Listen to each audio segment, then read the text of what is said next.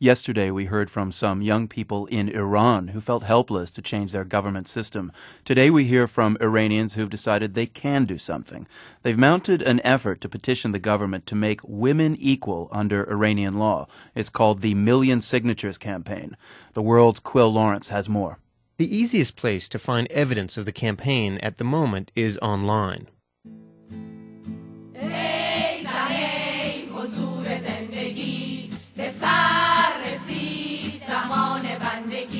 The 1 Million Signatures campaign began, according to its website, with a demonstration in 2006. Dozens of women were arrested for demanding equal treatment under the law. Currently, a woman is worth half as much as a man when it comes to legal compensation, and it takes two women to match the testimony of one man in Iranian courts. The best known supporter of the campaign is Iran's Nobel Peace Prize winner Shirin Ebadi. زنان ایران با این قوانین مخالفن و به همین دلیل این کمپین به راه افتاد. Iranian women are against these laws and that's why this campaign has started. This campaign says that this government is doing injustice in the name of Islam. This campaign says that we can be we can be Muslim and at the same time have equal rights. And many uh, high-ranking uh, clerics have said the same things. Therefore, in this very Islamic Republic of Iran, women can have equal rights. But the state is not prepared to accept this. The goal is to deliver 1 million signatures to Iran's parliament and the United Nations. But it doesn't look like an easy task. About 50 of the campaign's volunteers, mostly young women, have been arrested for collecting signatures. One of them agreed to meet in a small Tehran cafe for an interview. It's important for me and for Iranian women and uh, for my life, my family life, my uh, my, uh, important for my country. Rahele Askari Reza was collecting signatures at a theater festival in February when a group of young men grabbed her papers. She chased the boys into the street where she ran into the police. پرسیدن که اون امضاهایی که از مردم گرفتیم چی بود برگه ها رو بهشون بدیم Rahele was charged with spreading anti-government propaganda, a serious matter in Iran. She refused to pay the $20,000 bail, saying she hadn't done anything wrong. She ended up in Iran's notorious Evin prison. But for Rahele, prison proved a revelation.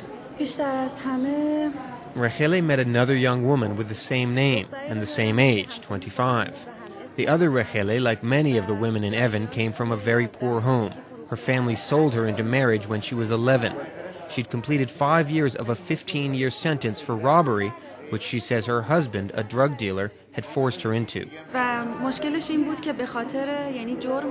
The most shocking part for Rahele was that the woman didn't want to leave prison. She felt safer there than at home. Rahele decided these were the women the Million Signatures campaign is designed to help. When she got out of prison, Rahele felt even more determined to continue. She talks about prison with a smile on her face. So, do you, th- you think you might go back to prison? Maybe. What's dangerous is that the charges against the activists are always related to national security, says Susan Tahmasebi, a founder of the campaign. Endangering national security, uh, spreading propaganda against the state, because they can't say that they're opposed to women's rights. They charge us with security crimes, these very vague security crimes. So well, this is, you know, I think this is the cost of creating change. Shirin Ebadi has pledged to represent all of the arrested women.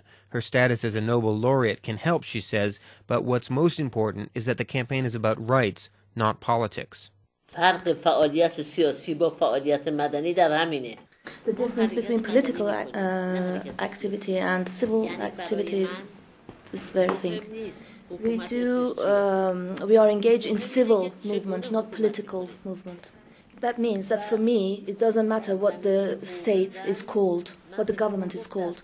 The important thing is how it uh, runs the country.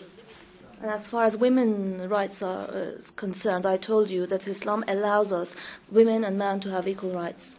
Campaign spokeswomen won't say how close they are to getting a million signatures, but they've recently revised their estimate of how long it will take. Ebadi says she doesn't mind if the campaign lasts for years. She says the process alone will educate Iranian women about their rights. For the world, this is Quil Lawrence, Tehran.